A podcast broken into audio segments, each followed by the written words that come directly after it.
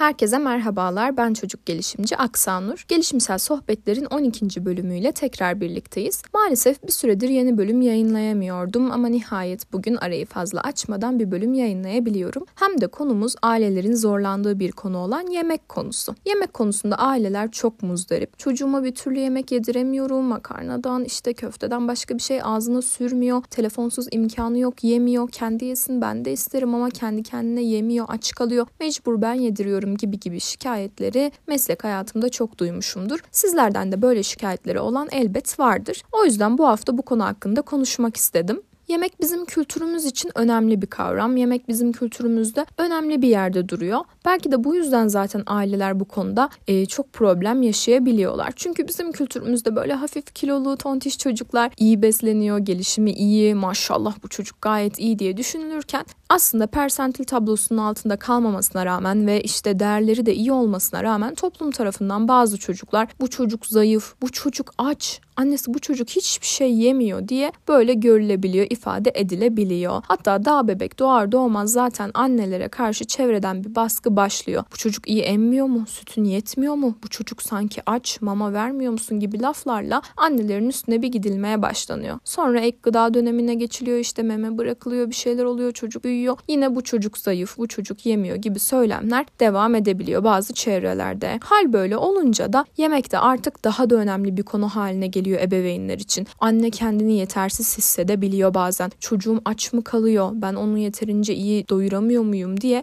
kaygılanabiliyor. O yüzden her şeyden önce buna bir dikkat etmek lazım. Sizin çocuğunuz gerçekten zayıf mı? Gerçekten işte kilosu, boyu, yaşından beklenenin altında mı, değerleri düşük mü, sağlığını etkiliyor mu bu durum? Gerçekten yeterli ve dengeli besleniyor mu? Yoksa kültürün bize getirileriyle çevremizden duyduklarımızla mı hareket ediyoruz? Daha mide kapasitesi küçücük olan bir çocuktan fazla şey mi bekliyoruz? O yüzden burada önemli olan böyle bir endişeniz varsa önce bir hekim kontrolünden geçmektir. Çocuğunuzun kan değerlerine baktırmak, persentil tablosunu bir yorumlatmak e, gereklidir. Bunu da belirttiğime göre şimdi böyle yavaş yavaş bir konuya geçeyim. Şimdi önce bir bebeklikten başlayıp ilerleyeceğim. Ek gıda süreci hakkında e, detaylı bilgiye sahip değilim. Bu konuyu irdelemeyeceğim. O kısma çok girmeyeceğim fakat şuraya dikkat çekeceğim. Bu dönemde yiyecekler bulamaç halinde çocuğa sunulmamalı. Yiyecekler bulamaç halinde çocuğa sunulduğunda çocuk yiyecekleri tanıyamıyor, tatlarını anlayamıyor, ayırt edemiyor. Bu yüzden buna dikkat etmek gerekiyor. Çocukların çünkü yiyeceklerle tanıştığı ilk dönem bu dönem. Bu dönemde yiyecekleri bulamaç olarak çocuğunuza sunmamalısınız. Bir de hem emen hem de yemek yiyen bir çocuğunuz varsa memeden yeterince doygunluk sağlayabiliyordur. Bu yüzden önemli olan çocuğa sunulan yiyeceklerle çocuğun yiyecekleri tanıması, onlarla temas etmesi, onları tatması, deneyimlemesi biraz böyle oynar gibi işte bir elini alması, bir ağzına atması. Burada amaç bu. Amaç çocuğun karnını doyurmak olmamalı. Amaç çocuğun yiyeceklerle iyi bir ilişki kurmasını sağlamak olmalıdır. Çocukların yiyeceklerle tanıştığı ilk dönemler bu dönemlerdir. Bu yüzden baskıyla zorla hadi bakalım acı ağzına hadi kocaman acı çak geliyor bak hadi al bakalım hadi şu kaşığı da al gibi zorla yemek yedirmemeye çalışmamak gerekir. Süreçte ilerledikçe böyle artık ne pişiyorsa çocuğun tabağına koymak önemli ama bakın bulamaç yapmadan koymak önemli. O istediğine dokunsun, istediğini tatsın, istediğini yesin, istemediğini yemesin ama siz yine de tabağına koymaya devam etmelisiniz yemese bile. Çünkü yapılan araştırmalar çocukların yeni yiyeceklere alışması ve deneyimleyebilmesi için o yiyeceği en az 10 kez masada görmesi gerekiyor diyor. Ve yine bu noktada anne babanın tutumu da çok önemli. E, şunu her zaman söylüyoruz. Evde yemek saatleri ortak olmalı. Yemek birlikte yapılan bir rutin olmalı ki çocuk annesinin babasının o yiyecekleri işte nasıl yediğini, yiyeceklere karşı tavrının olumlu olduğunu öğrenmeli. Bunlara şahit olmalı ve yine aynı zamanda hani çatal kaşık kullanımını vesaire öğrenmek için de bunlar önemlidir. Çocuğun bunları rol model alabilmesi için de ve yine yemeklere karşı e, geliştirdiği tutumu da etkiler bunlar. Bu yüzden sofra ortamının, yemek ortamının güzel olması, ılımlı olması, anne baba çocuk hep birlikte yenmesi, çocuğun anne babasının tavırlarını onların nasıl iştah iştahla yediğini, yemeklere karşı olumlu bir tutum içinde olduklarını görmesi de çocuğun da bir şeyleri deneyimleyebilmesi için, buna cesaret bulabilmesi için önemlidir. Bir iki önemli noktaya daha değinip genel önerilerime geçeceğim şimdi. Başlarda da söylediğim gibi çocukların mide kapasitesiyle biz yetişkinlerin, anne babaların mide kapasitesi farklı. Çocuklarınki bizimkinden çok çok daha düşük. Ama biz maalesef bunu unutabiliyoruz. Öncelikle bunu unutmamak gerekiyor. Bazı aileler küçücük çocuklarını sanki bir yetişkine tabak hazırlıyormuş gibi hazırlıyorlar. Sonra da diyorlar ki ya çok az yedi, kuş kadar yedi diye üzülüyorlar. E çünkü çocuğun midesi zaten kuş kadar. O yüzden burayı da unutmamak gerekiyor. Ve yine çocukların da bir damak tadı olabileceğini bilmek, onların da tercihlerine saygı duymak gerekiyor. Özellikle de artık biraz daha yaşımız ilerlediyse. Kendinizden pay biçebilirsiniz. Biz yetişkinler de mesela bazı yiyecekleri yemiyoruz değil mi? Mesela benim yemediğim yiyecekler var hala. Mantar yemem, brokoli yemem, sevmem, tercih etmem mesela. Tıpkı bizler gibi çocukların da belirli tercihleri olabilir. Önemli olan yeterli dengeli beslenmek, önemli olan tüm besin değerlerinden hani gereken kadar alabilmek. Yani yoksa çocuk brokoli yemez, başka sebze yer ya da yiyecekleri başka formda sever. Sebzeleri mesela belki çiğ yemeyi sevmez ama hani belki yoğurtlu soslarla meze gibi yemeyi sever belki belki. Bu yüzden çocukların bazı tercihlerine de saygı duymak gerekiyor. Tabii ki buradan şöyle bir sonuç çıkarmayın. İşte benim çocuğum sadece makarna, köfte, patates falan tercih ediyor. Başka bir şey tercih etmiyor. O zaman ben onun saygı duyuyum tercihlerine gibi bir şey değil. Bundan bahsetmiyorum. Sadece diyorum ki aynı besin değerlerine sahip farklı yiyeceklerden birkaçının tercih edilmeyip diğerlerinin tercih edilmesi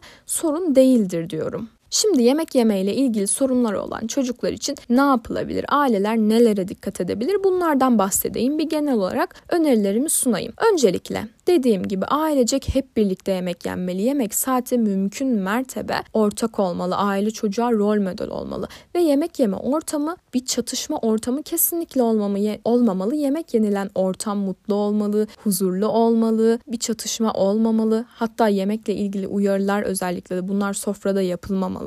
Bak çok az yiyorsun, bak şunu hiç yemiyorsun, hadi şunu ye gibi bir ortam olmamalı. Kimse kimsenin neyi ne kadar yediğiyle ilgilenmemeli. Herkes kendi tabağıyla ilgilenmeli. Çocuk da yemek saatinde o an evet belki o yemeği yemeyi tercih etmiyor olsa bile ailesiyle birlikte o masada olmalı, oturmalı ve telefonla, tabletle ekranla yemek yedirilmemeli. Bakın bu çok önemli. Yemeklerden önce ya da sonra abur cubur verilmemeli çocuğa ve yine çocuk gün içinde eğer fazla meyve tüketiyorsa bu meyve porsiyonları da ayarlanmalı, düşürülmeli. Ve çocuğun tabağına yiyebileceği kadar yemek konmalı. Onun mide kapasitesine göre konmalı. Hadi anneciğim babacığım hadi bakalım. Hadi aç bakalım ağzını. Bak çok üzüyorsun bizi. Bak büyüyemezsin. Hep böyle küçük kalırsın gibi laflardan uzak durulmalı. Yani yemek normalleştirilmeli aslında. Normal bir rutin haline getirilmeli getirilmeli. Bak yersen şunu alacağım, yersen ödül, yemezsen ceza gibi yöntemlere kesinlikle başvurulmamalı. Ve yine şu önemli çocuğunuz bir yiyeceği neden yemek istemiyor? Bunun altındaki sebebe dikkat edilmeli. Örneğin mesela bazı çocuklar için görsellik önemlidir. Hatta bizler için bile öyle değil midir? Özellikle bilmediğimiz, yeni tadacağımız bir şeyi biz denerken deneyimleyeceksek önce bir ne yaparız? Bir görüntüsüne bakarız. Görüntüsü bize hitap ediyor mu? Görüntüsü bize hitap etmezse yemek istemeyebiliriz. Bu yüzden tabakların görselliğine dikkat etmek, renkli tabaklar oluşturmak, yiyecekleri farklı formlarda sunmak önemlidir. Yine bazı çocukların çocukların kokulara karşı hassasiyeti olabilir. Belki koku onu rahatsız ediyordur. Yiyecekleri deneyimlemesine engel oluyor olabilir. Buna dikkat etmek lazım çocuğunuzda böyle bir problem varsa. Ya da bazı çocuklar yemeğin dokusundan hoşlanmayabilir. İşte böyle ıslak, pütürlü gibi yiyeceklerden rahatsız oluyor olabilir. Bu yüzden burada kendi çocuğunuzu tanımanız, onun neyden rahatsız olduğunu bulmanız gerekir. Gerekirse bir destek almanız gerekir. Çocuğun yemeği tercih ettiği ve tercih etmediği yiyeceklerden oluşan böyle karma ve renkli tabaklar oluş oluşturulabilir. Hani e, çok tercih etmediği şeyler böyle artı bir artı bir şeklinde yavaş yavaş tabağına konularak süreç içerisinde oluşturulabilir. Yemek hazırlama sürecine çocuk da dahil edilebilir. Bazı çocuklar için bu çok keyifli bir etkinliktir. Çocuğun tercih etmediği yiyecekleri yemesi için ona ısrar etmek yerine biraz ona zaman vermek, görsel olarak hani onu biraz ona maruz bırakmak, deneyimlemesi, dokunması, işte koklaması için fırsat oluşturmak önemli.